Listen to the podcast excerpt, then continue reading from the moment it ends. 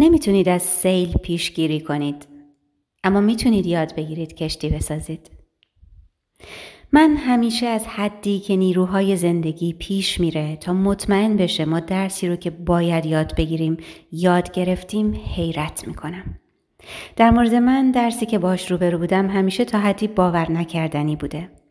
شاید برای اطمینان از اینکه کسی که دیگران رو درس میده خودش اون چیزی رو که موعظه می‌کنه به کار ببنده. بنابراین من چیزی رو که وقت نوشتن این کتاب برام اتفاق افتاد براتون میگم یه شب حدود ساعت ده من طبقه بالای خونم توی دفتر نشسته بودم و درست همین فصل رو درباره شادی کار می‌کردم.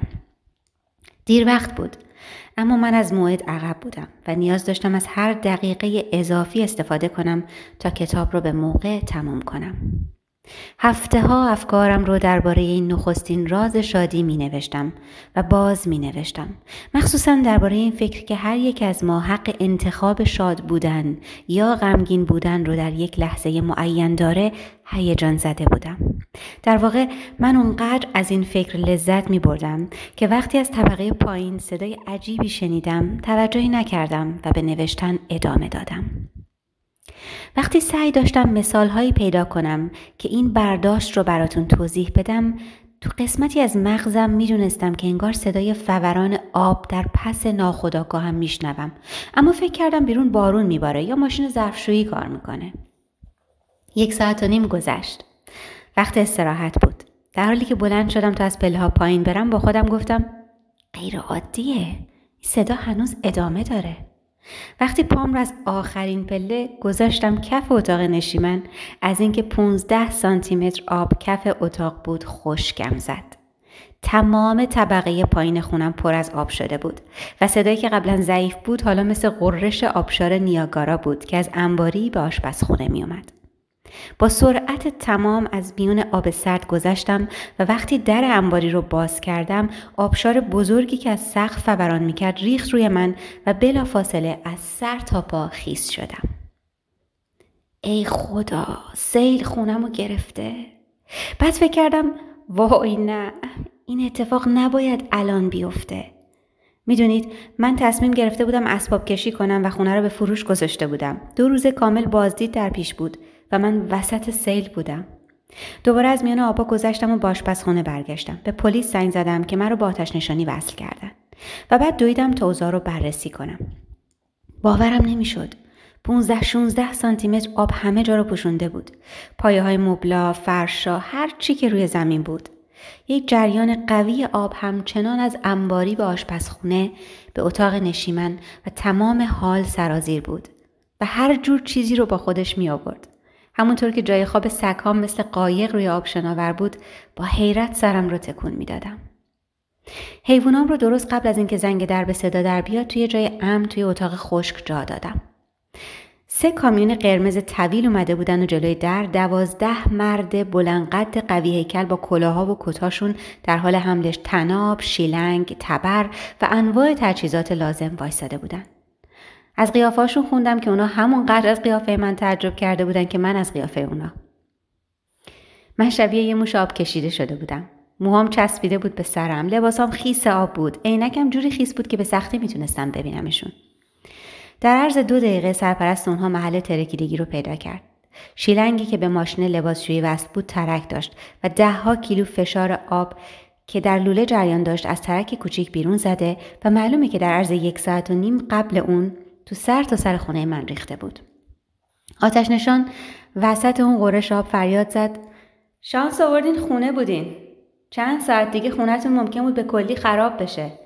ممکن بود یه آتیش سوزی هم از کابل برق شروع بشه. اون شیر اصلی رو بست و خدا رو شکر آب قطع شد. یه دفعه همه جا ساکت شد. فقط صدای شلب شلب کردن کردن آتش نشان ها می اومد که بررسی می‌کردن چند پمپ نیاز دارن که آب را از خونه من جمع آوری کنن.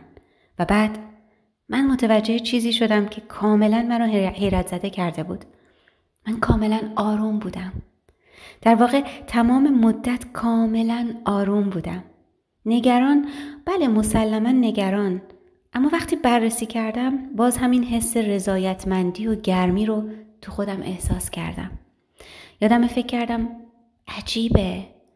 من باید واقعا الان ناراحت باشم. خونم و سیل گرفته. من اینجا خیس آب وایسادم. آتش نشانا نصف شبی دارن ده ها لیتر آب از خونم تخلیه می‌کنن. خسارت زیادی به اموال و ساختمونم وارد شده.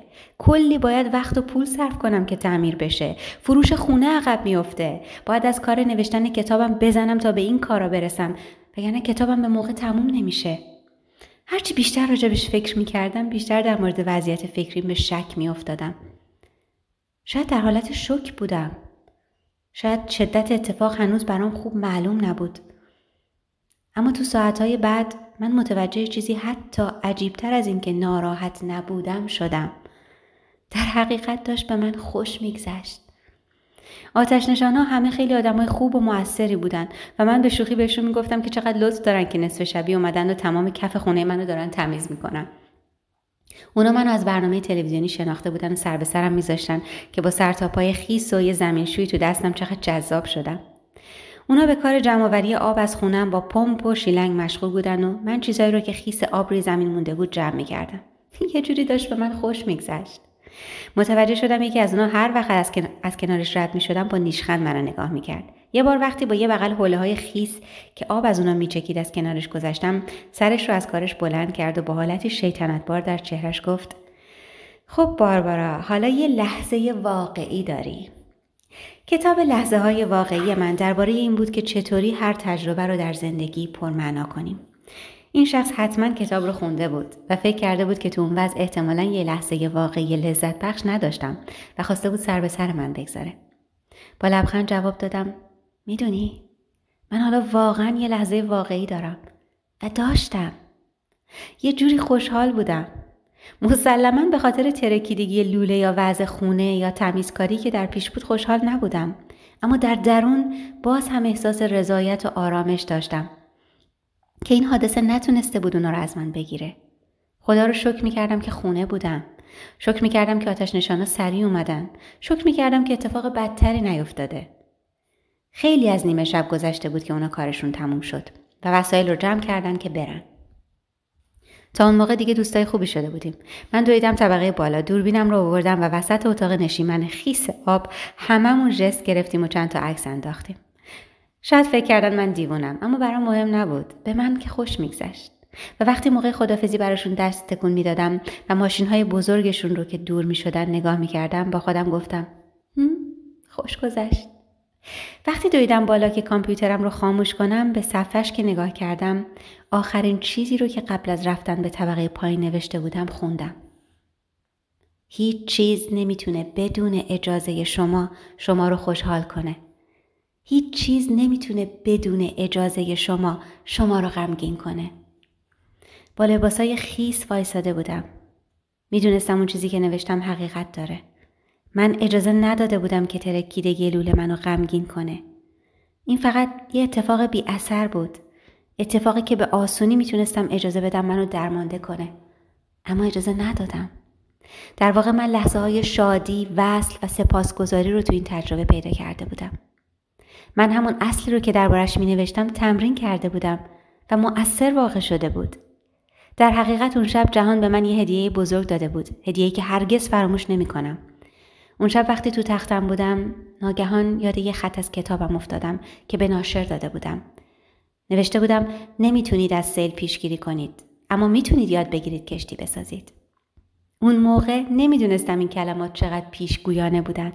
سیل واقعا اومد. و کشتی حال درونیم که شادی درونیم بود صحیح و سالم باقی موند. یه لبخند روی چهرم بود که خوابم برد. آدم احمق شادی رو در دور دست ها جستجو می‌کنه. آدم خردمند اون رو جلوی پاش میکاره.